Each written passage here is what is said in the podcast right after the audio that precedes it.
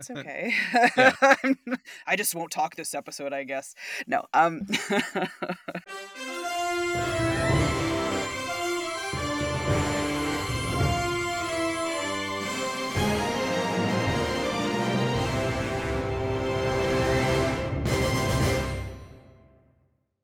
Hello, welcome to 10 Cent Takes, the podcast where we strut through sleazy streets one issue at a time. My name is Mike Thompson, and as always, I am joined by my co host, the nun of nonsense, Jessica Frazier. not only am I not non nonsensical, I'm extra nonsense. That. uh, how are you doing? I'm good. How are you? I'm good. It's been so long since I saw you two hours ago at LumaCon. Right. Yes, I know. Yay, LumaCon. For those of you not aware, LumaCon is a local show in Petaluma every year. It's designed for for kids and families. It's great. A number of our friends are there every year.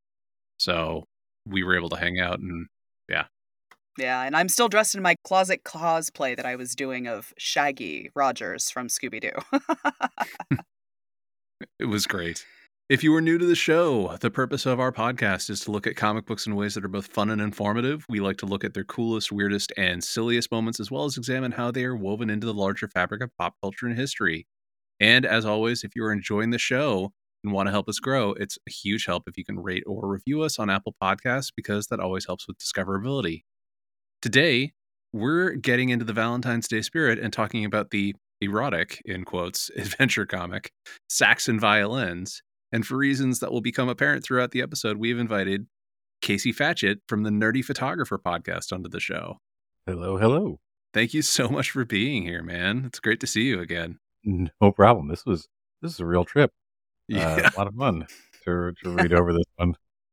Well, yeah, we were trying to find an excuse to bring you on for something photography related that wasn't Spider Man or Jimmy Olsen. And then I found this and I was like, perfect. Excellent choice. Yeah.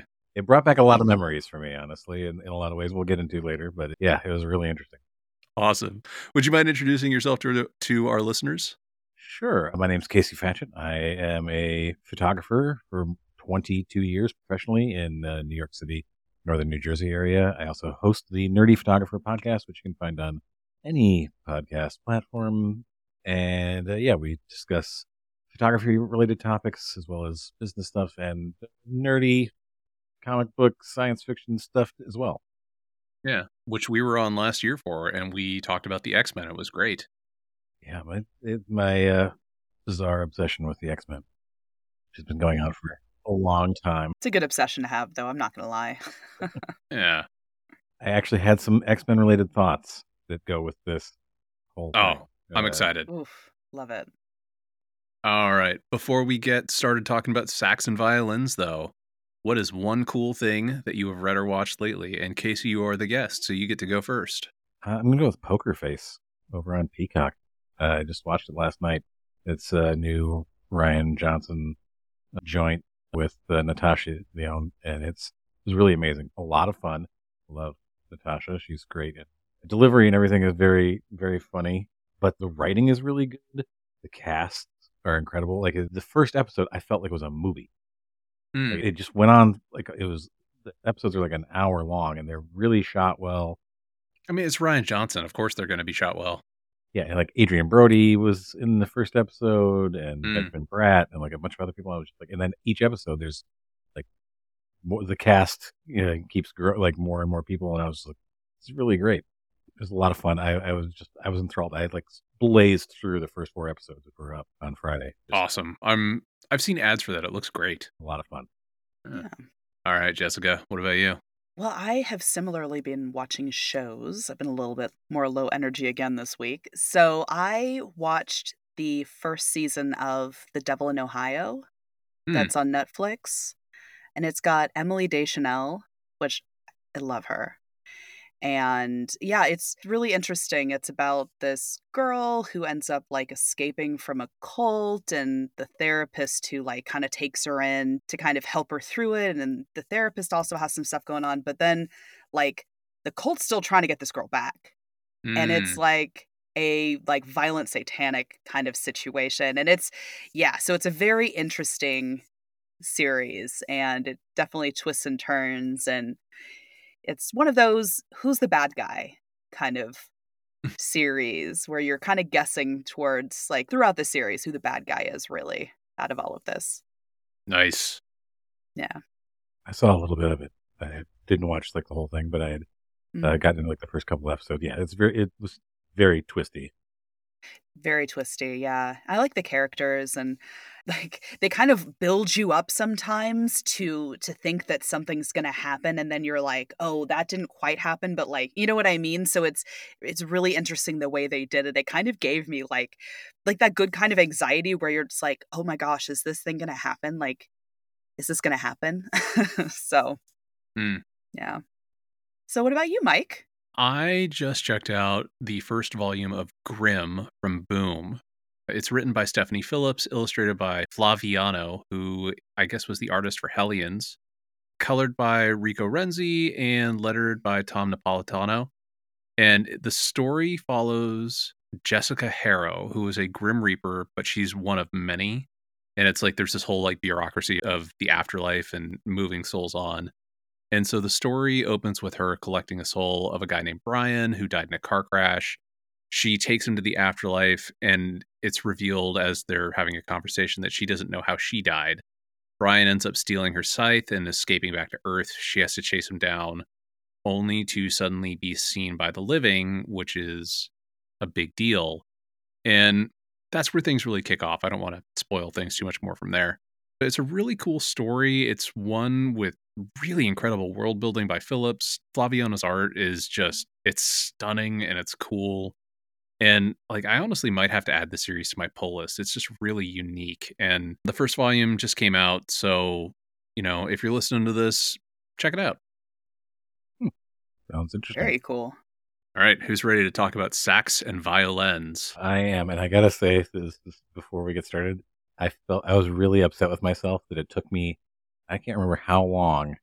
I could look back through our messages on Twitter to figure out that it was violens. Violens, 'cause he's a photographer. And I was just like, oh, it's just their way of saying sex is violence. And I was just like, wait, oh yeah, it's so dumb. Okay. I love it. I love it so much. I was really mad at myself for not picking up on that one. Oh, Yeah. They, you know, they picked up their biggest shoehorn. and just really went for it. You're just gonna shove that right. Yeah. I was with a family friend when I bought an issue of this and I was like 12 and she was like I was like it's sax and violins and she's like sex and violence and I'm like no it's sax and violins and I was She like oh, really oh wait I get it now yeah it's so dumb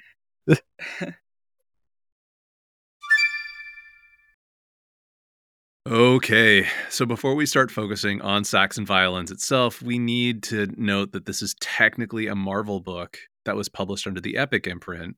And Jessica, we have talked about Epic Comics with Dan Chichester since the Hellraiser books that he worked on were published by that line. Can you briefly summarize the focus of comics that were published under the Epic label? yeah. So since the Epic was a spin-off of Marvel, it published more like creator-owned work that mm-hmm. wasn't connected to the Marvel overall superhero universe. And it also, to the benefit, and this was the big benefit, did not have the restrictions of the Comics Code Authority. So, yeah. Yeah, and we'll return to the whole creator rights and all that stuff that, you know, that came along with this later on. Now, Sax and Violins itself came out under the Heavy Hitters line, which was this like sub imprint for Epic. You know, by the early 90s, the Epic label had sort of lost its luster, but Marvel was getting really desperate to keep readers, you know, coming back to their books after the abrupt departure of top artists who went on to found Image Comics.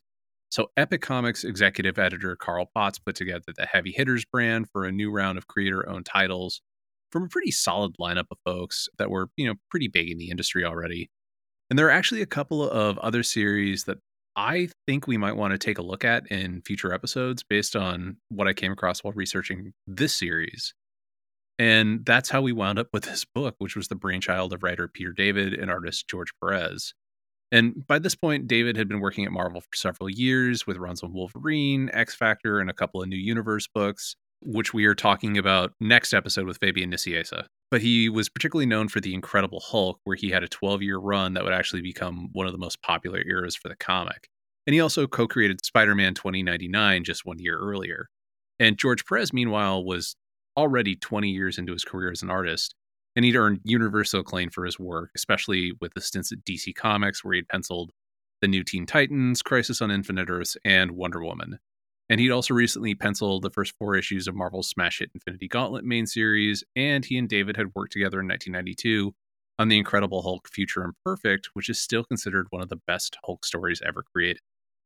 And that brings us to Sax and Violins, which is a four issue miniseries from 1993. It was written by Peter David and penciled by George Perez.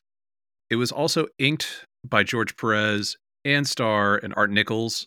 It was colored by George Stracuzzi, Martin Thomas, and Tom Smith.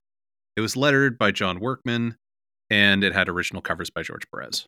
So each issue is a lot. The first issue opens with a sex scene at night with a beautiful woman approaching a man in bed. We see the camera shutter and sound effects, so someone is clearly watching them.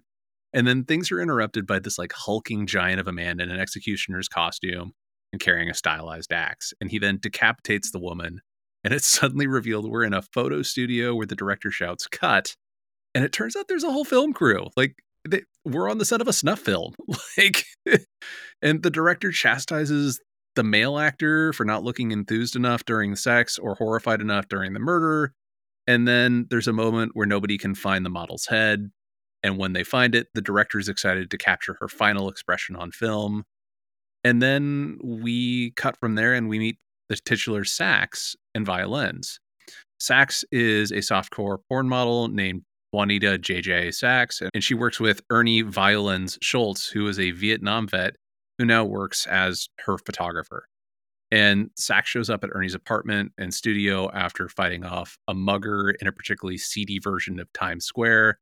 They do a photo shoot, and we're treated to a bunch of pinup images of Sax while they chew the fat. And we learn there's a rash of models going missing in the city. JJ flirts with Ernie. It's revealed Ernie's in love with her, but it's unrequited. And then she leaves to go hang out with her sister. Ernie's agent shows up right when she's leaving and then tries to get Ernie to start selling his war photos and Ernie flips out on him. Like it's like it's big. Like he actually like breaks down the door of his dark room and like throws his agent against the wall because one photo in particular sets him off. And then we cut to a van that is transporting the body of the model on a dump run, and the passenger is ogling the snuff photos, which I mean, okay, and he shoves one of the photos in the driver's face, which causes him to get distracted and crash the van. And the body is discovered by authorities. After that, JJ is at a health club with her sister, and they talk about how upset their dad is with JJ's career because her photos had appeared in a magazine that's now on the army base where he's an officer at. I don't think we ever found out what kind of officer. We just know that mm. he's an officer at an army base, right? He's yeah, general, I'm sure.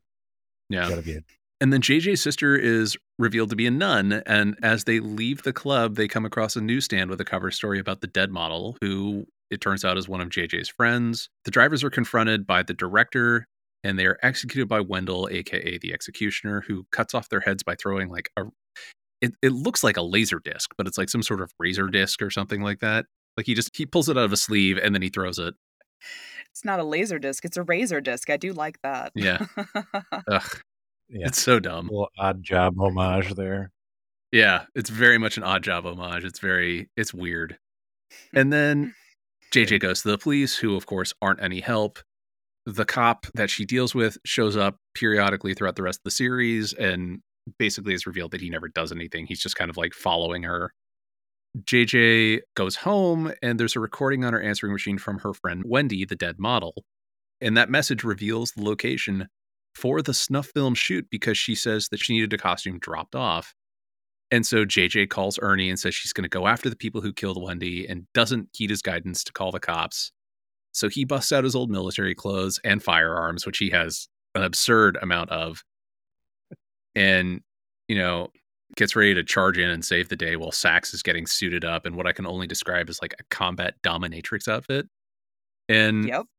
they announce themselves in separate panels at the end of the book as sax and violins. And that's where that issue ends. It's My gosh. uh it's a thing. So much Yeah. happened that first one that I just was like, "Ah, but what? So much happens in every issue. Yeah. Every Yes. issue. There's a lot going on, and it, just a minor correction: it is the executioner. Oh, I'm sorry, the executioner. It is the executioner. because he uses an axe. We're gonna, hit, you know, we're gonna make it the executioner. Well, and he's like he's like a brick shithouse of a human being. And Yeah. like he is like eight feet tall, like compared to everybody else. And you know, and he just he only seems to have one outfit, which is the executioner outfit. And and and it's this very large, stylized medieval axe. It's wild. I don't understand. He has a We don't we never cod piece too. He has a Oh, yeah. enormous cod piece. yeah. Uh, And- and we never get an explanation about like why he dresses that way or anything. It, it's whatever. Okay. No, There- but Rob I'll- Liefeld would be very impressed by the physique. oh yeah. Oh yeah. Also, I- I- did anybody else get the from Ernie's the drawing of Ernie and how he is drawn? Get some like vibes of like steroided out guy from Raiders of the Lost Ark who gets his hand, you know, like the the Nazi who gets his hand burned with the shape. yes. Oh yeah. Looked like you know like Well- roided out version of that guy. the first couple pages, like he just had this Richard Nixon vibe to him, and I was like, "What are you? Who are you supposed to look like?" Yeah, it's uh it's weird, you know, and he's he's obviously meant to be in his what, like I would say 40s, maybe Mhm. early 50s. Yeah, I I- so. yeah, well, I, if this is set in the '90s, yeah, That's a whole other question that we that you know we can get into now or later. I don't care. But there's like it. There's lots of references to things that happened in the '90s, but it looks like the '80s. Oh, it, yeah, and that's one of my final thoughts about the series is that the Times Square that we get, it feels straight out of like an early to mid 80s movie where it's like it's still real seedy and kind of grimy. But then they sit there and they talk about Batman Returns or the kids later on talk about how Carmen Sandiego is their favorite computer game. Yeah. Yeah, I mean, living in New York, and uh, I moved to New York in the '90s. This is like this is totally the '80s version of Times Square, Mhm. like the prostitutes and everything, and it's just like this is not what it looked like in the '90s, especially by the time this was coming. out. Yeah, because like Times Square got really cleaned up by like by Giuliani, right? Like that was his, one of his big things was he turned was, it into like, like, a tourist location. Clean up Times Square and to make it a make New York City a tourist destination. Yeah, you know, and same with like a lot of the fashion choices and things like that too. Like you're like, oh, okay, this feels like very 80s, and I don't know what the decision was or you know why it worked out that way. I'm almost wondering if it's supposed to be kind of like an alternate reality, you know, where things are a little bit seedier still and all that. But I mean, like that would check out based on where this comic story goes. Yeah, but her fashion, especially at the beginning, I'm kind of like, this is reminding me, giving me like fame vibes. Mm-hmm. you know, like early 80s, you know, sorts of things. And I'm sort of like, okay, yeah. I mean, like, are we imagining a world where, you know, we're not cleaning up Times Square and it, you know, New York is a mess, but the, yeah, I can get the, the thoughts on like what, what that says socially about uh, the crux of this comic series.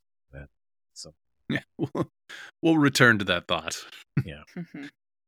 For now, we're on to issue two, which has Ernie visiting a sex toy shop and trying to track down Sax. And it turns out Sax bought a whip at the shop. And then Ernie asks the owner who the top dealer for snuff movies is, and he gets a lead from her directory. And I'm just sitting there and I'm like, like, are snuff movies just like a commonly sold thing or commonly consumed thing in this reality? It's very strange because, you know, for those who don't know, snuff movies have long been an urban legend. You can argue that they have become a reality in certain ways with social media and all that now. I started to do a lot of research for this episode about snuff films and how they've been depicted in media. And then I had to take a mental health break because I was just like, this isn't something I want to really research. Yeah. But yeah, so Ernie goes to another adult store and has a oh, confrontation oh, with the before owner. we move on, no, we need Yeah. to talk about something very important. Oh, God, Okay, I mean, you that? wanted to talk about it too. Was that Yeah. it was this very flippant last, like as he's leaving that first store, he's talking to the woman who works there, and the woman says, "Your dad and I miss you, by the way." Yeah. Oh, God. It's his mom. It's his mom. Who owns the sex shop? Yep. And and yeah, like this like who's your leading provider of snuff films, mom? Like it just takes on a whole other conversations we never want to have with our parents. Exactly. Ugh, yeah. My parents won't even listen to this podcast. There's no way that would be a topic of conversation. Mm-hmm. it's such a throwaway. Yeah. Like I was like, oh, this is this is great. This it was such a throwaway, but I read it twice because I had to make sure I was looking at it correctly. no. Same. Yeah.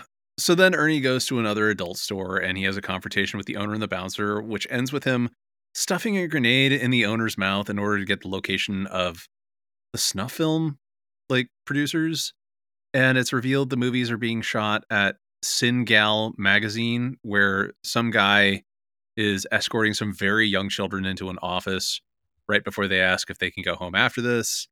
And then Sax arrives and ties up the secretary and gets into a confrontation with Maurice, the director, inside the studio where the murders took place. She then fights off an entire crew of goons, captures the director, and then finds herself cornered by the goon squad holding guns on her before the executioner shows up. And meanwhile, the kids are trying to escape the studio and they are rescued by Ernie and his violence persona. The executioner is about to murder Sax before Violence goes full Punisher, bursts in with guns ablazing, and murders the director after he brags that he'll walk thanks to the justice system. And then Ernie and JJ leave town in Ernie's hatchback with the kids that they rescued. And like, that's issue two. oh my gosh. Yeah. And then uh issue three is where things really feel like the book starts to kind of go off the rails. Yeah. It turns out in Oh, it went the, off the rails here? Oh, oh, I feel like Just I feel here? like this is where it went off the rails. Like it was it was like already like it was crazy to begin with. It was already shaking on the rails there. It made a it made a a hard left turn at this point from where it was already going. Yeah. I mean was... that is fair. That is fair. so so issue 3 like it turns out that there is a penthouse office of a penis shaped tower and and someone named Big O is running an organization that apparently manages a network of illegal operations like snuff films and child trafficking and he and his kind of like executive committee are looking at security footage of Sax and Violence at the snuff film studio. By the way, Big O is presented in a way that reminded me of Dr. Claw from the 80s Inspector Gadget cartoons. Like, you know, yeah. it's only like in his high back chair and we see his hand with a cigar and all that. Um, he says he wants these two people responsible for damaging his operation dead. Someone from the org then calls a phone in what appears to be a dungeon where a very large dude named Moloch answers the phone and says that he's ready for anyone who's going to come and try to shut down his operation. We also get a shot of hands and manacles that have been severed from someone that are bleeding onto a teddy bear. And I feel like we need to talk about how uncomfortably racist Moloch feels with his his look. Yeah. Not only is it just like the general vibe the note it's that well i say this like i don't have a septum ring myself like but it was a big old like septum ring like a big old bowl kind of looking septum ring and just yeah. Yeah well, and they and they note that moloch was the name of an old world god who was like associated with bulls and all that and they have his hair stylized so it looks like horns and then he's got kind of like the you know how bulls would have that fur i guess or well he's got like this weird kind of like shaved back hair? shape well it's shaped body hair. It's not just back yeah. hair. It's also like on his chest, his and chest, everything. like a v shape. Yeah. yeah it's really uncomfortable and you know it reminded me a bit of when we were reading debbie does dallas and how people who were non-white were drawn and it wasn't quite as racist and i get what they were doing. They were trying to make kind of a supervillain who matched tonally with the idea of kind of like a demonic old world entity that has associations with an animal specifically and but it's just it's real uncomfortable every time he shows up. It's like oh okay. Yeah. Yeah that and the, the topic of child trafficking and they're specifically going after white kids yeah uh, yeah yeah when they first had those two kids in that second issue i was like no no no no mm-hmm. i no, children should not be anywhere in these issues. And because they are, now I'm extra, extra uncomfortable. Yeah, it's not great. Yeah. And I mean, we talked about this actually today at LumaCon. It Yeah. it's really interesting how this comic feels in a lot of ways like a PG-13 version of an R-rated story where it's like okay, well we can get away with some of this stuff without like, you know, without having to deal with the comics code, but at the same time we can't show kids actually being trafficked. We can only allude to it. We can't show the decapitation itself. We can show the moment that's leading up to it and then we can show like the head from behind and things like that when it's being held up it's a lot of illusion it's a lot of Angles. yeah it's a lot of kind of like hinting at rather than like fully showing it hmm and Yeah. and that unfortunately like especially with like this issue i'm like what was going on with these kids i thought they were being trafficked why are there severed hands and manacles bleeding onto a teddy bear Yeah. I think they were also being killed, unfortunately. I think Some that that was the you illusion. don't say Well, it's just I just mean like yeah, I I don't know. I don't think they needed to make it any more like clearer than they did. They started in the snuff photograph realm, which I'm sorry, why are you just taking pictures? Like it it just seemed like these were photographs. Like there were like video what- exists still, right? Yeah, no, and that was the whole thing. So they keep on referring to it as snuff films, but the thing is, is we only see Maurice taking photos with an SLR camera. Yeah. They, he's got a f- film camera on, like strapped. Oh, okay. In that moment, like you see it when they're looking for the head in the Hmm. first issue, and he like pulls up the, he- he's he pulls up the his like still camera, uh, film camera, and like takes a picture of the head. But you can see when they when we're first like when he cuts and he's yelling at Hart, I think is the name of the actor. Yeah, that sounds right. and he's but he's got like five cameras strapped around him and like a couple of them are older like super 8 style or super 16 uh, film cameras or like like motion picture film cameras Mhm. not still film. Yeah. Hmm. so who knows he was shooting film and then he like takes out like the the stills as well Yeah, but that's the thing is like because you know the driver was looking at the stills, and then later on Maurice reveals when he has the driver and the passenger killed, he's like, "Well, the photos hadn't been retouched yet, so you can clearly make out the head of the actor." right You know, it whatever.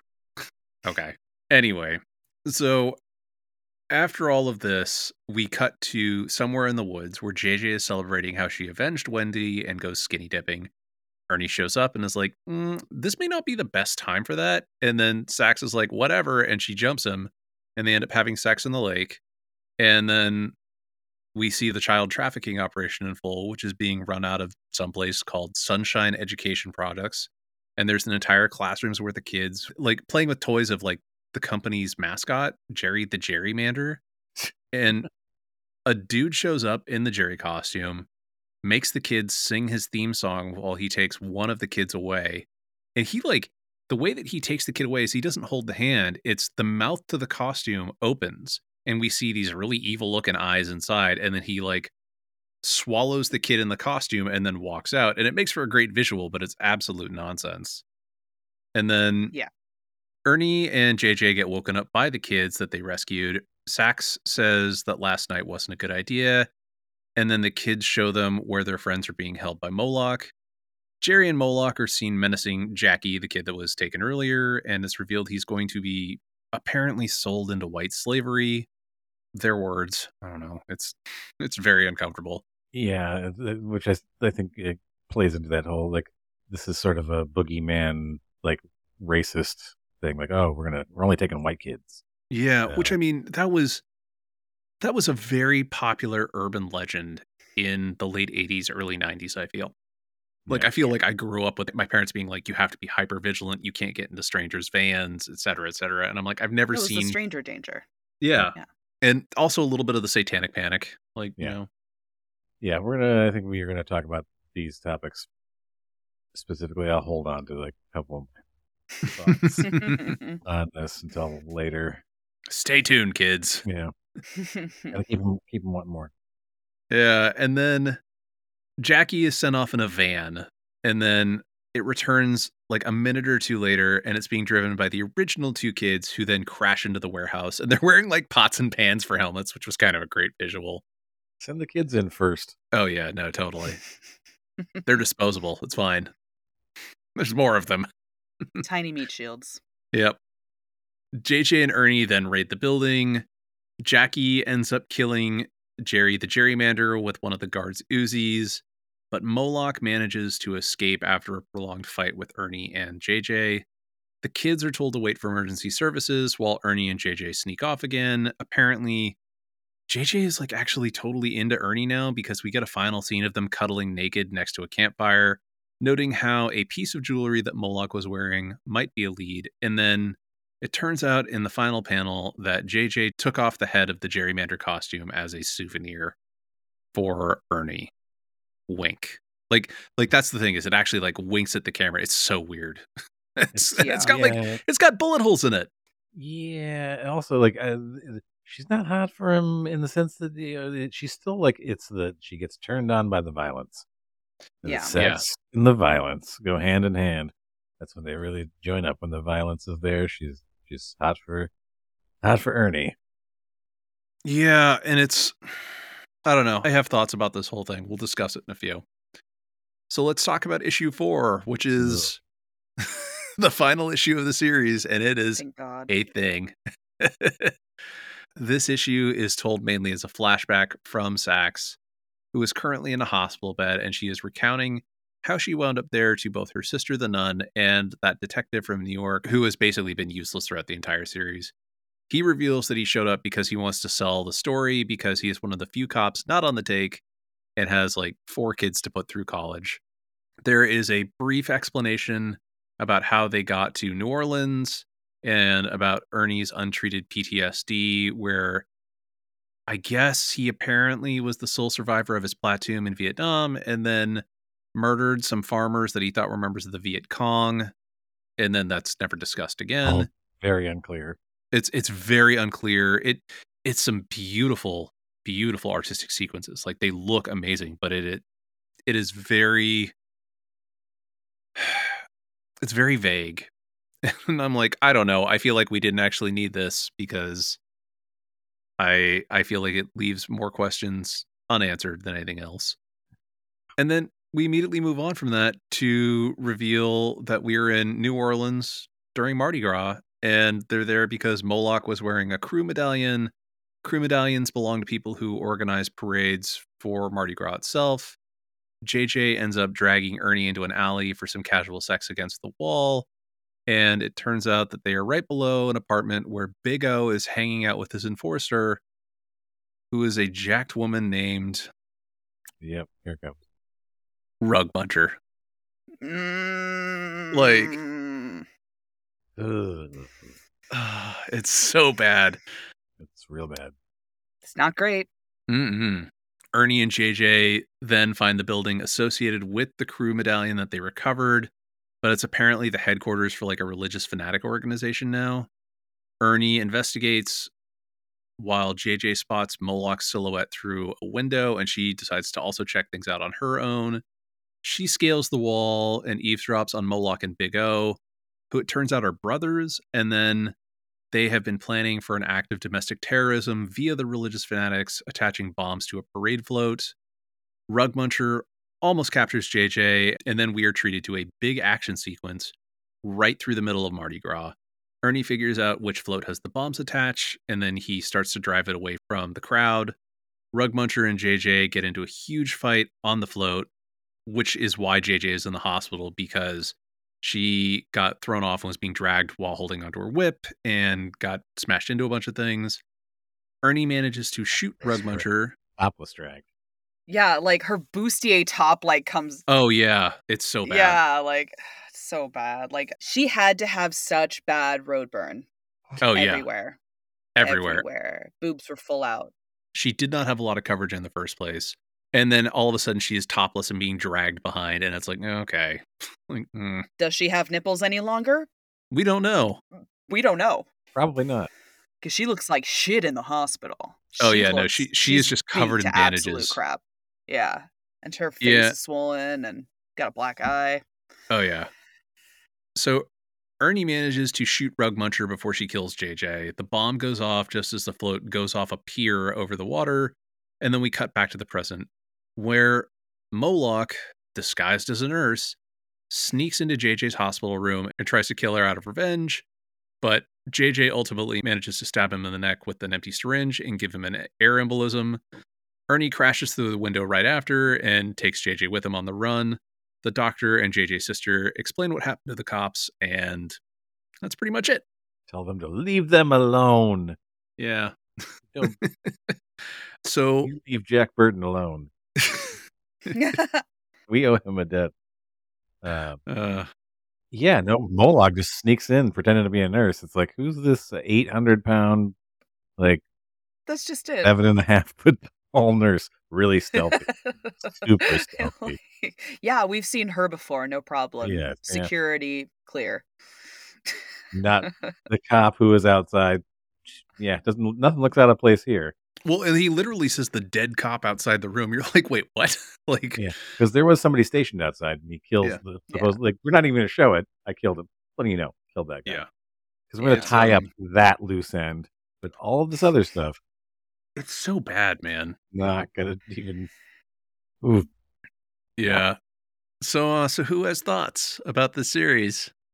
oh, uh, Your face. it. I think it would have been better if they had taken more time with the original villain. Yeah. just focused on, oh, there's a snuff film, and like maybe, let, and then let's let's get some more backstory on both of these characters. Mhm. Get more of Ernie's backstory, maybe some of JJ's because we don't really get any of JJ's backstory. We know that she's like a military brat. That's it. That's that's her whole backstory. But yeah, like the bouncing around of villains, like is it, you know, a corporation? Now it's like they're the religious fanatics, and it just feels like they it feels like they they did a brainstorming session on who are some villains we could have for this. And then they just like we're gonna just jam them all into four issues. Like we're not even gonna transition between them. We're just gonna like they're all the same people.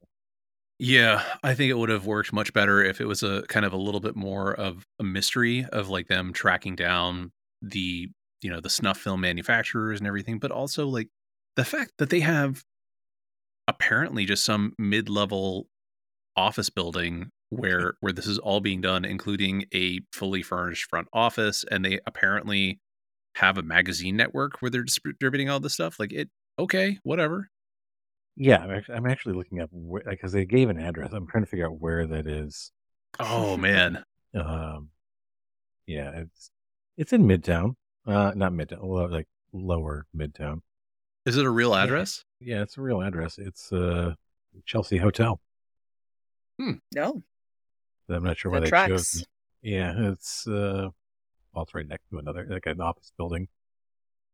Reminds me of like all these like buildings where you'd go like when I was an actor, where you just like go into these buildings for auditions. Mhm. know, it'd be on like, oh, this is on the twentieth floor of this building. Go up in here, and we're gonna have a little audition in here, and there's a little studio. Like, yeah, I agree with you. If they had stretched this out, made it more of a mystery, trying to find where these guys were, I think that that story would have been better than just sort of the jumbled mess that it becomes after they kill the snuff film producers. yeah Because after that, just sort of like deteriorates quite rapidly. Yeah, I mean, it wasn't exactly great in the first place, but yeah, No, I'm just saying, but for what they had in the beginning, just goes out the window. yeah, like like it's just like we're gonna throw as much shit against this wall as we can do and see what sticks. yeah. I mean, like we talked about how it's so weird how this feels like a story that was actually meant to take place in like the early '80s, but then we have those references to other things that you know are clearly very recent. I don't know. I feel like there's so many inconvenient plot points throughout this whole thing that are just hand waved away. Like the fact that there's just apparently some evil corporate empire just running all of this shit is just wild to me. Yeah, and, and, it's just like we don't talk about that anymore. It's just like, oh, now they're in New Orleans, and now like they're running a krewe for a float, and they're in charge of a religious fanatics they're using to create some sort of domestic terrorism thing. It's like, w- weren't they a successful corporation that like just in the last issue, like, why have we switched to this sort of like, you know, shadowy, mm, you know, religious it just felt like there was too many strings going on, and like they're just like, oh, they could also be doing this, and they could also be doing this. We can make these guys really bad. And it's like we need to like you need to focus focus on what you're doing. You could have made this like in each one of these adventures a thing. They Yeah. don't they don't all have to be connected. It'd be like, oh, they get into the two of them, their relationship now that they've formed one. I'm making this better already. Take me back in time. I'm going to rewrite sex and violence. It's going to be a it's going to be a hit. But that their relationship is born out of like we've got to find a thing like like this something that's going on and combat this because that's what like keeps the juices flowing for their their relationship. I think that would have been a better way to go. This is Yeah, well- kind of a turd. You're polishing a turd, but There's also a line where Big O is talking to Moloch in New Orleans, and he says, Ours is a diversified organization catering to perversion on one hand and striking out against overt sexuality on the other. Mixed messages are the best. It makes the forbidden fruit that much sweeter. And I'm like, that sounds fine. Like, Right. and then and then you stop and you think about it, and you're like, that's nonsense. That makes no sense. yeah, that's just saying we do everything. Yeah. It's like, all right, whatever. Yeah. Yeah. Hmm. And reading the letters from the writer at the end of Oh, these, yeah. there's a lot of like, I'm going to try to explain what I like. I, this is highbrow, and I'm trying to make this a thing. And I'm trying to make this like, you know, a statement, which the r- actual writing of the story does not like back up those. Yeah, and it's interesting because, like, in the opening for the trade paperback, Peter David talks about how the editors were like balking at the depiction of Mardi Gras, and he's like, "No, I totally saw all that stuff when I was there."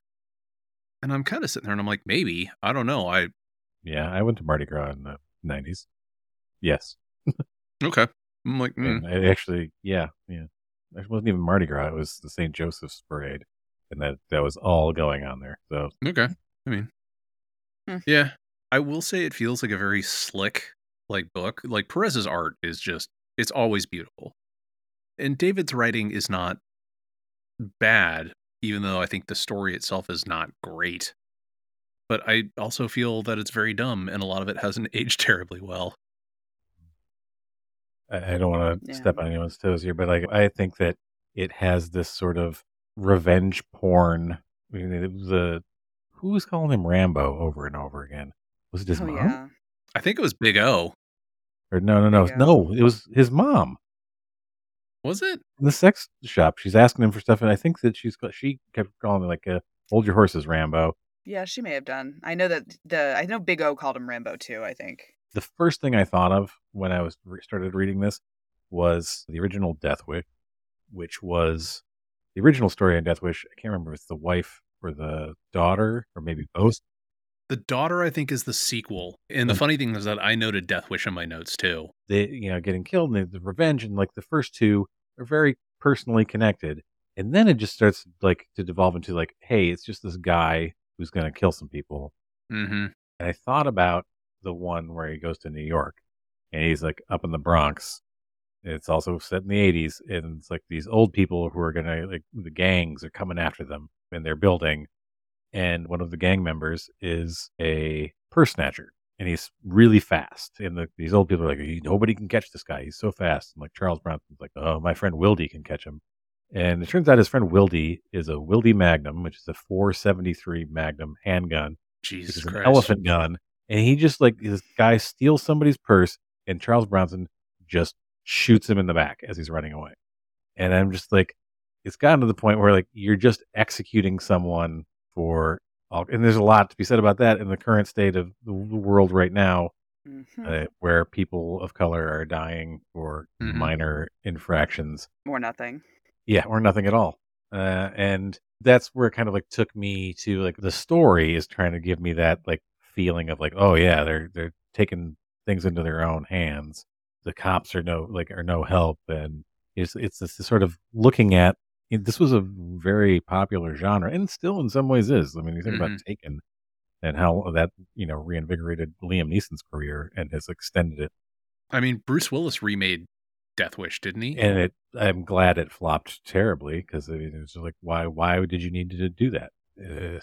but yeah like it just kept giving me that feeling and i was reading those notes from the writer and just thinking you're trying to make this better and you're trying to like say that it's some kind of like intellectual exploration of how sex and violence are linked.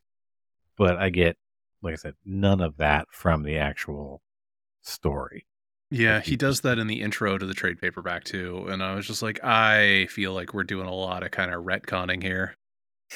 Yeah, he's trying to like polish the turd and just like say like, oh no, I was was making this about people who really only want to see sex and violence, and that then I'm turning the tables on them. No, you're not. The titillation, quite literally, Yeah. of this this series of books like is its own snuff film. Mm-hmm. Honestly, if you think about it, like it's just killing people like this in this comic book its own sort of snuff film in a way. And I thought you could have really delved into some topics that actually would have, you know, if you really thought this was something to talk about, like then you really actually get into them. Yeah, and I think really they were using the series as a way to be like, look, Marvel can do sex and violence just like Image does, and like get teenage readers to like purchase it kind of like surreptitiously, where they're just like, hey, uh, slide it to me on the low low. As a woman reading this, well, it was uh it was a little intense. It was a little Yeah. intense because the women were either objects to kill or they were the pun after they were actually dead. That was exciting. That was really fun. Or they were, you know, had some ridiculous, disgusting name like Rug Muncher Yeah, if they're going to be at any part of the action. And even then, she was just a tool. we can all agree that Rug Muncher is easily the most offensive part of the series, right? Yeah. Uh, Yeah. Yeah. I mean, eh, which is hard to do because this is a whole series of comics about snuff films and child trafficking. Yeah. Yeah, So the fact that that's the most offensive thing, gotta gotta take a think. Yeah. Yeah, I had to take it with a grain of salt because it was a little rough reading it as a woman. yeah, and seeing how little the plot seemed to care about them. And even the children. The plot really didn't care about the children. They were just there to be saved. no. Yeah. Throw them on a railroad track. They Yeah. reminded me a lot of like kids in action films or that kind of like Shane Black era where it's like you got to have some quirky kids in there to kind of make things a little bit more family friendly or something. I don't know. Funny, maybe. Funny in quotations. Yeah, like I said, when I saw kids coming on the scene, I was like, uh, immediate no. Immediately, I don't like where this is headed, and I I continue to not like where it was going. So that was exciting. Yeah. So- especially like yeah, we topped it off with the, the kids thing with sending the kids in first as like cannon fodder. It, made- like what the fuck? Like, like I'm gonna gonna rescue these kids. The kids come upon them naked. That was something you left out, buddy. Yes. They Oh, I'm wake sorry, I them up in the about that. morning, but they were naked, like Yeah, on each make- other. And one of the kids is like, They were "Did you it. do it?" oh, and then they have a whole thing where it's like my dad said he and my mom used to do it all the time until I came along. I'm like, Jesus Christ. Like what? And then my dad didn't want to anymore, and it's like, wow, you're really telling a story here. Yeah. About your childhood trauma. that's really like when, you know, Yeah. I, I feel like maybe Peter David was working through some stuff with the story. yeah. Gosh, why have a therapist when you can write comics? Oh man. All right, so we've talked about the story. How do you all feel about the artwork? I mean, I think that was the redeeming, the redeeming factor of this entire comic. Because I mean, it the art was cool. The art was neat for what it was. I actually really liked like Jerry the Gerrymander.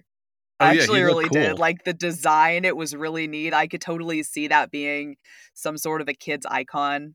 Very Geoffrey the Giraffe. Yeah. Barney. Well, mm. he also looked just kind of like a differently colored Barney the dinosaur. And I mean, which again, it goes back to that whole like we don't know exactly what time frame this is, but it's clearly pulling from that. yeah. Or like but that bumblebee from like the bumblebee tuna. You know Yeah. the one. Yeah, yeah. I mean, I thought that the, I agree. If anything, the art elevated the material quite a bit. I loved the panel that was like the uh, art of Mendez now at the Met. I don't know if you guys caught that. Like there's like a there's like a panel of like New York City, and there's a billboard, and it says the art of Mendez now at the Metropolitan Museum. I thought was a nice little nod. Mhm. But I thought that like the again the first two issues I felt like were a higher quality, and the second two I'm kind of like things sort of went down except for issue four, the Mardi Gras spread where they're running through Mardi Gras and JJ is for some reason kicking the shit out of some Mardi Gras goer, but it's like a two page panel. It's, it's like a two page spread. Yeah, it's great. It's like peak 90s Marvel. You know, it reminded me a lot of uh, there would be some like X Men issues where you'd get like Psylocke. Like I just kept thinking like she looks like Psylocke hmm kicking somebody in the face, and there's like a hundred things going on in this two page single panel. Yeah, the one complaint I had about it is when they like in the beginning we're using shading and things to cover hmm uh JJ's breasts or like we're very much like not showing we're not showing nipple. You know, it's like ooh, it's it's forbidden or whatever. And I thought it was just giving you enough mystery, but also it was still sexy in its way. It's like we were still giving you the impression, but like you know, using shading and things. And then it just got to the beginning of the third issue, and it's just like that's over. Yeah. Mm-hmm. That's gone. Yeah, it went from like pinups to full on pornography. Like is the best way I can describe it. Even though it wasn't like full on pornography, but it feels like that's kind of how the transition went. Yeah, and it, with no, there's no transition to it either. Like when they're she's out there at night, skinny dipping or whatever, you could definitely do some shading to like lead us into that. Instead, it's just like she's fully nude. We're getting nipple and everything, like as opposed to like what it was in like the first issue, where like I said, using the, like shadows. The artwork itself was much better in Mhm. that sense. I also felt like for some reason, I don't know if you guys got this, the covers. I know they're all done by the same person, but it's just like it looked different to me, except for the the Mardi Gras cover. Like the other covers, I felt like looked like hastily done. They looked like Mm. things that like my friends in high school who were very very good artists. One of them actually ended up working for Marvel for a little while. Would do in their their notebooks. It's just something about maybe it's the again the shading or whatever, but it looked like a hastily done drawing. The cover for the trade paperback doesn't look that good either compared to the artwork on the inside. It just it looks much simpler. It's not nearly as dynamic. Yeah. It was like a notch or two notches below what was inside. Yeah, maybe uh maybe Perez was rushed. I don't know. Yeah. All right. So we have two tropes of shadowy crimes in the series, which are snuff films and child trafficking. How did you feel about their use and portrayal? I have thoughts. Uh, Jessica, I don't know if you want to. You go first. I'll po- I'll pop in. I just yeah. Um, I thought like the the snuff film thing, like their indifference towards the death, and like it just becomes really perfunctory. I thought that really shows their cruelty, hmm and like the the photographer director, like Maurice Guy, like he seemed kind of cliche, but the executioner and how concerned he was about his art. hmm I thought might be some commentary on how other artists like treat sex and violence. Mm. My favorite line about the child trafficking timeline was more in prison kids. That sounds exciting. Yeah, it felt like you didn't get into, and I know we're going to talk about the racism of this whole thing. Like the people who were affected most by sex work and human trafficking are not white people. No. The vast majority of them are No. people of color. Mhm. And yeah, it just felt like, oh, we're going to make the white people the victims, except, you know, JJ is Latina. Wrong there, but like, you know, all of the other women, like her friend Wendy is white. Going back to like the beginning of it seemed like the, the first two issues felt like it was more cohesive in what they were trying to say. When we get into the human trafficking and the kids, it just feels like it's just like thrown out. It just Yeah. feels like, you know, oh, here's a boogeyman we're gonna we're gonna create. And strangely, all the Big O and Moloch are also people of color. And you know, in the scene with with Moloch talking with Big O, we finally see Big O's face, and it's such a kind of like a blink and you miss it sort of thing. It's not a big reveal, but he looks like he is possibly Asian, yeah, maybe. It's kind of you know again vague, but he is not white. He is a person of color. Yeah.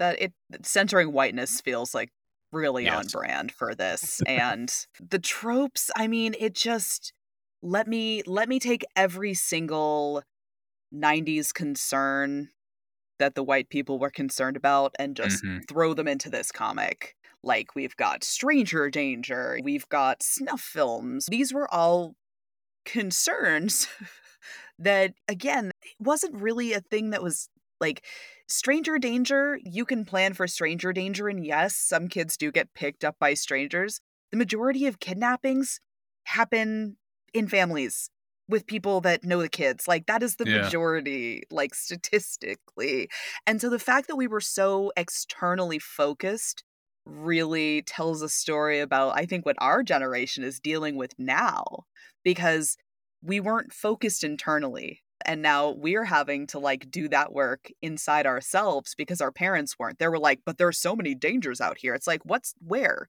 I'm a latchkey child. Like you just left me here. You know what i mean? And but yes strangers are the problem you're right. Yeah, there's a lot of othering. it's not just like the urban legends for both of these because that was like a big thing but i remember there were a lot of talk shows dealing with this sort of thing too like focusing on and raising the alarm about all this stuff. It really feels like they were leaning into the urban legend particularly with the idea that there were these massive operations lurking just under the surface of society and perpetuating this stuff. I don't know. I feel like they were like, "Oh, this sounds like a good topic," and then they did no real research on any of it because they realized that that would make things inconvenient for them in terms of storytelling. Yeah, like you, you said, there were a lot of talk shows talking about it.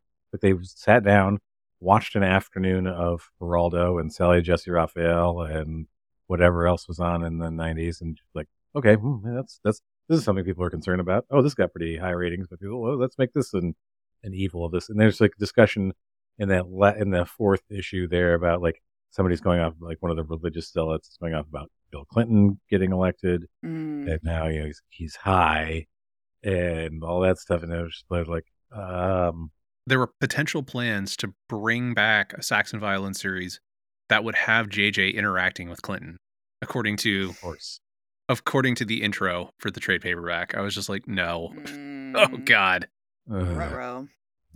Ruh-roh. Right. Yeah, you know what and what's what's fascinating to me is that while this is played out like, oh, there are these underground industries that are treating people so terribly. Mm, okay, I'm sorry. Has anybody met Hugh Hefner? oh yeah, Right.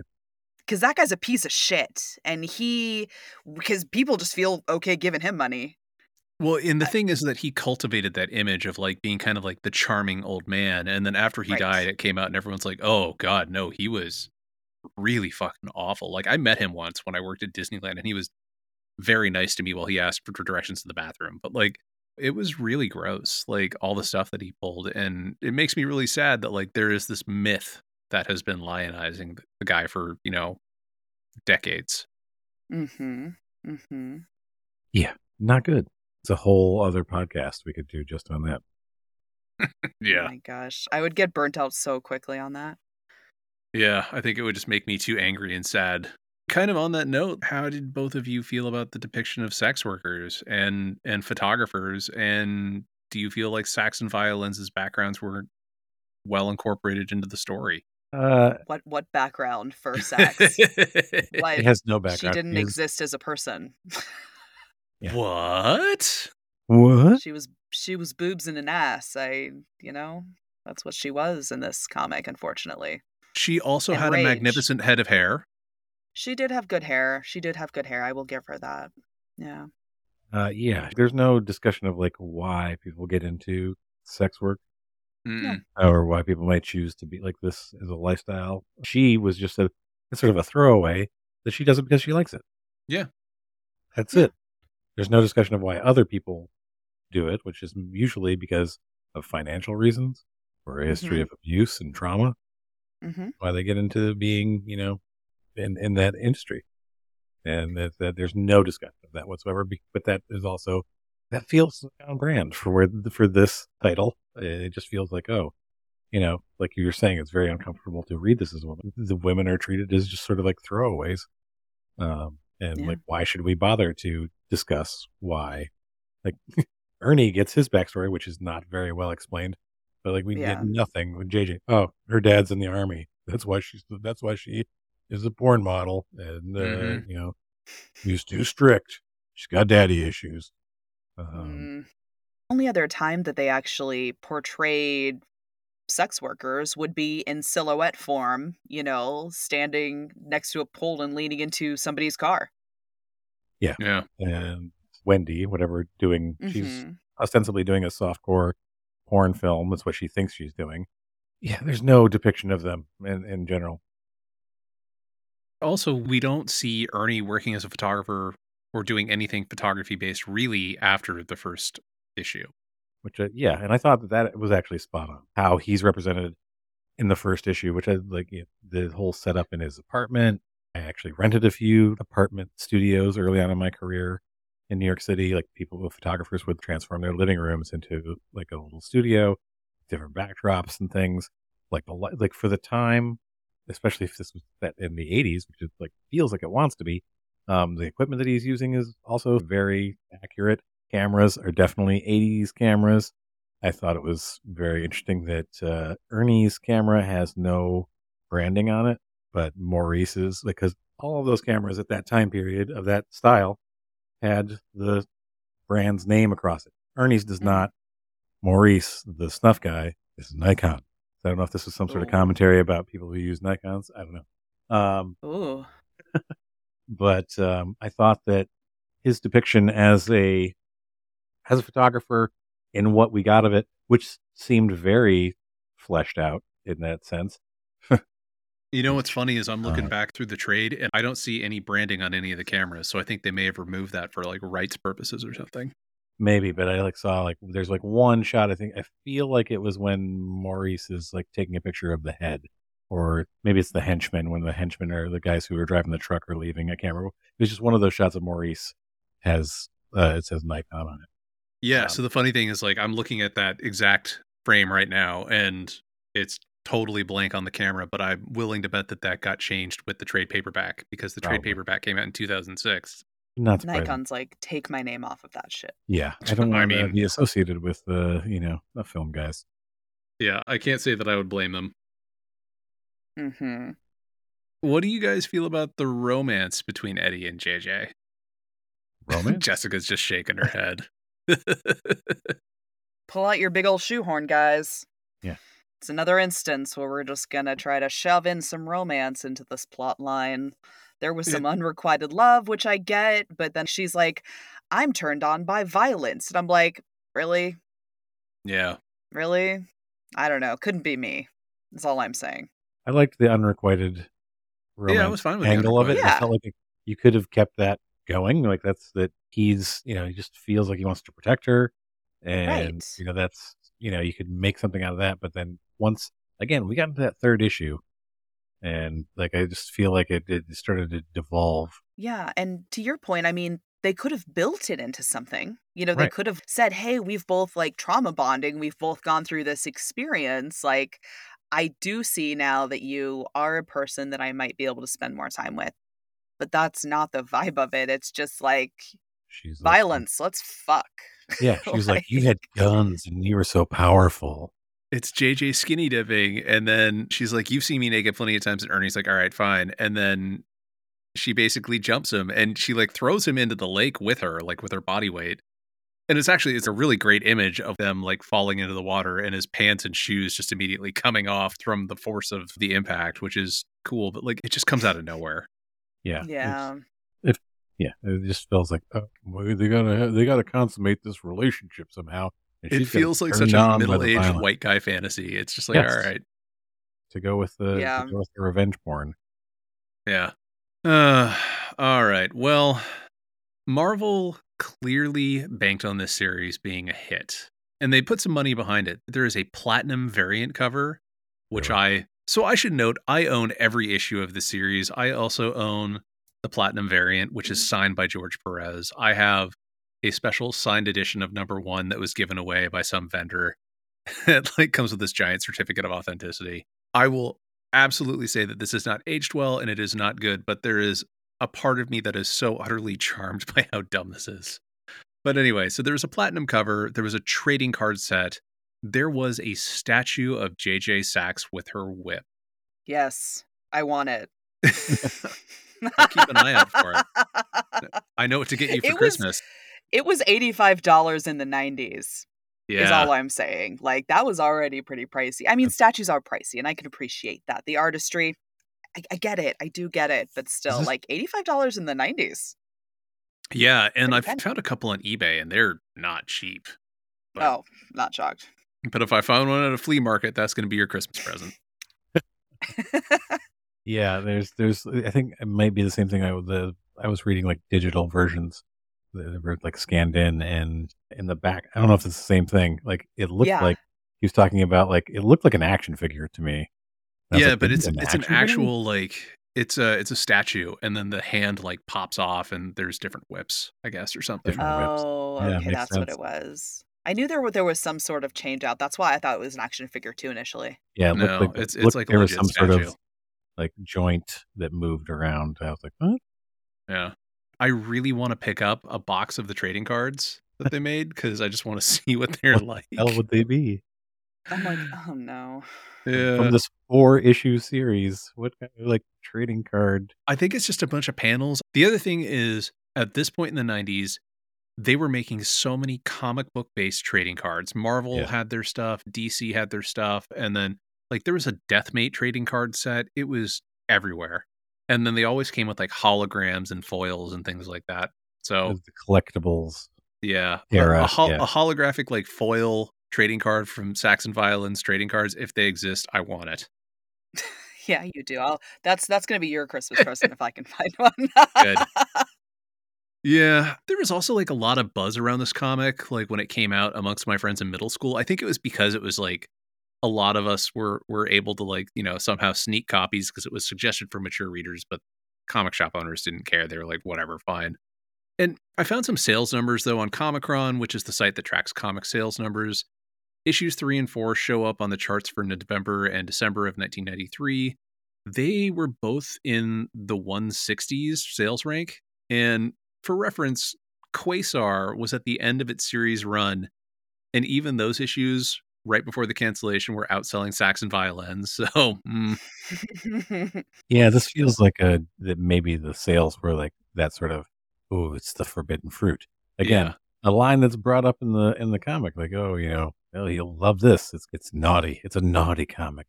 yeah, Nothing else to say about that. It just feels like uh, we're gonna get some readership by having this overtly sexual and violent comic. yeah. Comichron also doesn't have info for September or October of 1993, so I'm not sure how well the first two issues sold. But it sounds like it was more of a cult hit than a genuine one, since we never saw a follow up series. But this may have also been a victim of the comics industry implosion that was happening right around this time. And that said, Sax and Violins did return eventually. In the mid aughts, Peter David had a series called Fallen Angel, which was being published by DC. And right before the series was canceled with issue 20, he brought Sax and violins into the storyline where they show up in the city of Bete Noire to find and end a child pornography ring. Perez apparently contributed to those issues, and the characters continued to appear when IDW started publishing the second volume. But even though Perez and David owned the rights to the characters, David gave an interview with Newsarama where he noted that there were so many legal costs involved with bringing them over that DC almost didn't bother letting him bring them into the comic, but they did. And I think that's why DC ended up being the one that published the first trade paperback of the series in 2007. And then IDW republished the trade in 2016.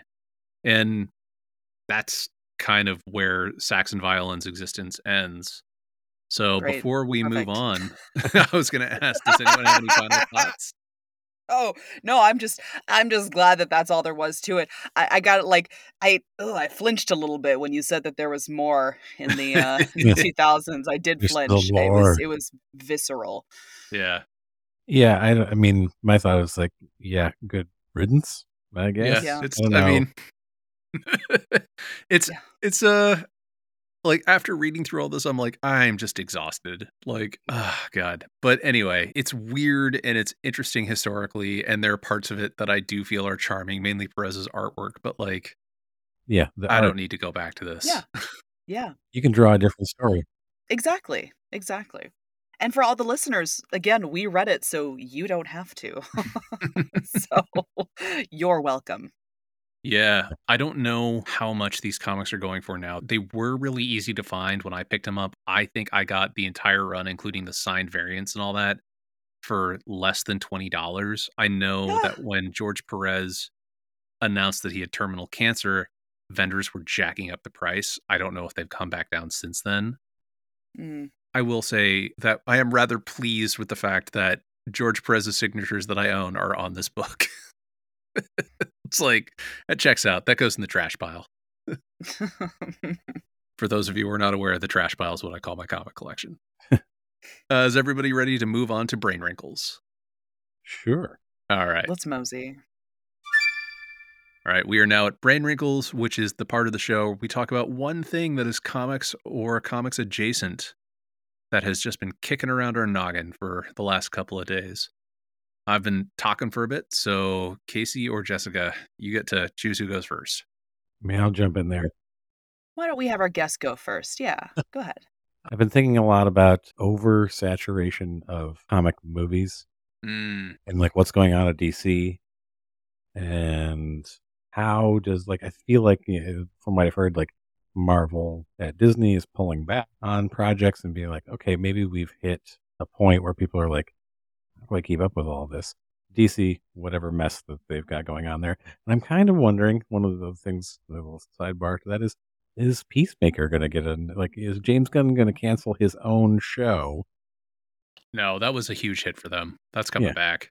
And like, you know, but at the same time, they axed Batgirl and all these other things because they're not fitting in with whatever their plans are. But Peacemaker somehow is going to make it out. But as someone who loves comics and like enjoys this stuff, I feel tangibly in talking to other people who are not comic book people that there is a lot of this fatigue. There's a lot of like superhero comic book fatigue in like general media, like in the consumption. I mean, I'm feeling it at this point, and I'm like the target audience for all Yeah. this. There's so many things, and you're just like, oh god, what else do I have to watch? Like, like Mhm. or you know, take part in and keep separate from the actual comic book universe or which which comic book universe uh, versus like visual media cartoon version Mm-hmm. actual live action stuff. You know, it's just it, it's a lot. And That that's the one thing that's sort of been kicking around for me. I get that. Yeah, I totally get that because every time Marvel comes out with one of their new, like, you know, I'm always like, how far back do I have to go rewatch things? Yeah. how far back, like, you know, for like Endgame and all of that, it was like, well, shit, now I feel like I have to go back and watch every single flippin' movie that they've done so I know all the characters, the backstories. And I have heard talk about how exhausting it is to have to keep up with everything and have to go see all of those things just to understand the one piece of media you want to go watch. Right. Yeah, and I mean, case in point, we've talked about this before. I ended up watching What If with my stepson. And so we started Mhm. asking all these questions about the multiverse and, and why that was a thing in Marvel. And I was like, oh, okay, well, let's go watch Loki. And admittedly, Mhm. I loved both of those. And it was great sitting there and watching it with him. And then we started doing, like, because we were talking about all this. So I was able to sit there and then we brought in the science of it and talking about, you know, multiverse theory and uh, quantum mechanics and all that, which my stepson is so smart and is going to outpace all of us. It's gross. But like, you know, that said, he would then ask questions tied to other characters and I had to sit there and explain it to him. And I just remember sitting there and feeling tired afterwards from explaining who all these different characters were and what they did and like, you know, who old Loki was or kid Loki and like how there were comics about them. And I can only imagine how tired he felt having had to listen to all that. yeah. Yeah. I mean, explaining some of that, like the comic book backstory of to things to my wife. It was like, she's like, well, does this have any basis? And I started doing the same thing and Loki and explained all it. And she's like, okay. Uh, Yeah. Sarah does not care anymore. She's just like, whatever. It's less of an Easter egg and it becomes more of a burden Yeah. right. to Right. the storytelling. And some of those Easter eggs are really cool. Like I I knew they were talking about Namor because of, you know, something that they had put in the very end teaser of one of the the little cutscenes at the end of one of the other movies. And I was like, oh, the ocean? Motherfucking Namor is getting in here. But, you know, and those can be fun and those can be kind of a nice little nugget for moving forward. But I think you're right. Within the show, it's like you have to like kind of repiece all of these things and I know one of the complaints has been like, do I need to be a comic book expert to watch these Marvel movies now? Yeah. So, yeah. It gets tiring. it is. I'm old. I just can't deal with it anymore. Yeah. And actually, that was kind of a joy of Peacemaker was that you very much did not need to be a comic book fan to know what was going on. I still think it's the best opening to a of to some TV shows. I mean, like I don't know if you guys caught this. Did I tell you about this? It's Space Invaders. The dance is. Space oh no, I didn't know that. Video game. I know that that uh, oh, the choreographer who did it is married to Alan Tudyk, and so Alan Tudyk, because they were doing it all during lockdown, helped her put it together, and then he was helping teach all the actors the dance, like when they were Yeah. training for it. You go back and watch it. They're actually making the shapes of the figures in and Oh, how they come so into the screen. Is it's Space Invaders, which is what is it? What is the storyline? It's Space Yeah. Invaders. so cool. Yeah, that that was like when I figured that out. I was like, oh my god, Amazing. that was brilliant. Yeah. All right, Jessica. So we went to LumaCon today, you know, like we talked about at the beginning of the show. And fun fact, the, this was my first convention at all that I've been Mhm. to before. So this was really fun. We had a bunch of people that we knew there. Like I knew a bunch of the artists that were there, like Tom Balin was there, and our local comic book shop, Outer Plains, was there, and Goblin Bros was there. So we got to see Socks and you know, Kel- Kelly Galton, who's been on our show before so it it just was a ton of fun and i got, got to meet up with mike and sarah so i'm i'm excited to do more of these in the future and i had such a good time talking to people about our show and about their kind of things that they were working on their projects and i'm i'm just really excited to get more involved with the community now that more things are kind of starting to happen again you know we were still mm-hmm. masked and we were being safe still but it's it's so nice to be able to go out and interact with people although now i'm gonna have to take a nap after the social interactions Yeah. The battery gets low. Yeah. yeah play with my fidget dragon and just call it a day Yeah. You and Sarah were both rocking those things. It was great. yeah bought fidget dragons from goblin brothers so cute also like they the friends of the sonoma county library had a amazing kind of set of dollar bins that i got a bunch of stuff from yeah me too and then talking with them i may end up becoming their comic book guy to help them organize stuff for sales like this so i'm fine with that i'm very That's so excited fun. Yeah. So what about you mike?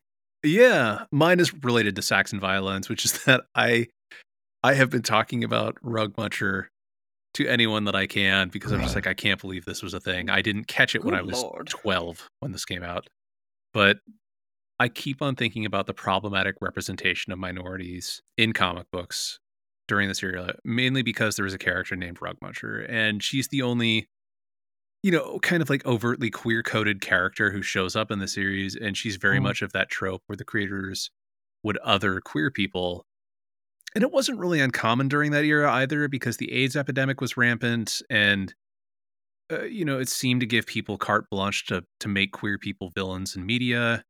There was also a cartoon on Cartoon Network in the 90s called Cow and Chicken where there are a group of very obviously lesbian motorcyclists called the Buffalo Gals show up and and it's revealed their whole shtick is they randomly break into people's homes and quote chew on carpets. It's not great. good lord And I feel like this was the last decade in which media was really allowed to blatantly other and vilify people who were different before the vibe started to gradually shift. And it's it's not perfect now. Like we still have problems. Um, we still have issues of like artists sneaking in anti-Semitic messaging and things like that into Marvel comics that happened very recently, and it was really bad. yeah Marvel's editor in chief had a whole scandal where it turns out he faked being a Japanese person for a long time Hmm. while he was an editor there so that he could write comics, and it's not great. But for the most part, it feels like it has gotten better. And it's just something that has been sitting in my head for the past couple of days because it's so shocking to come across now. As you know, like th- things have shifted enough that it that it's now shocking. Yeah, I mean, I will say as someone I'm older than you guys, and ha- having borne witness to media over four decades, yeah, it's definitely like I think that when you started to get around the turn of the millennium, there was definitely shifting happening.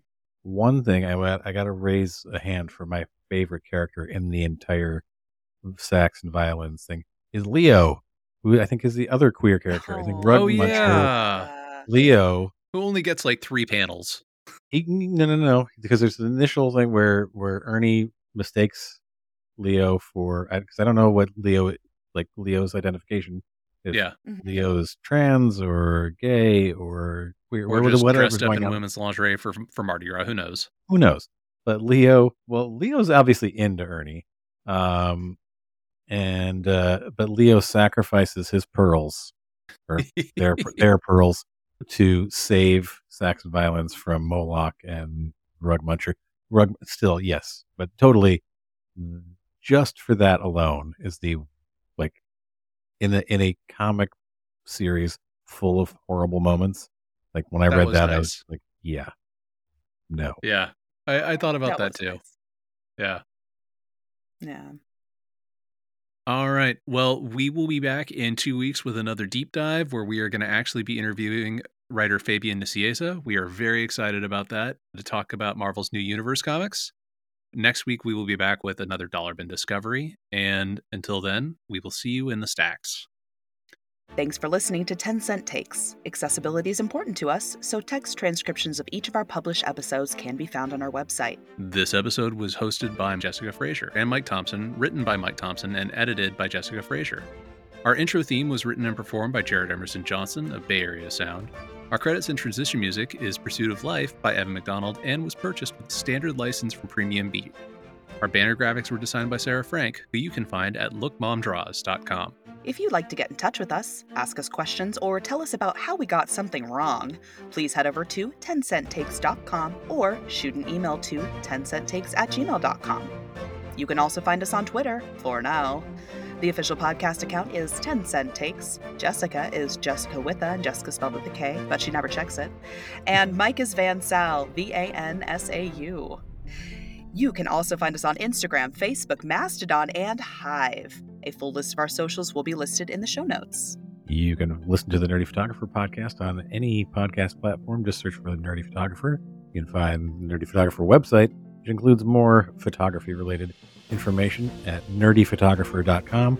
And you can find yeah, and the socials at the Nerdy Photo. That's at the Nerdy Photo on every social. If you'd like to support us, be sure to download, rate, and review wherever you listen. Stay safe out there. And support your local comic shop. Boom!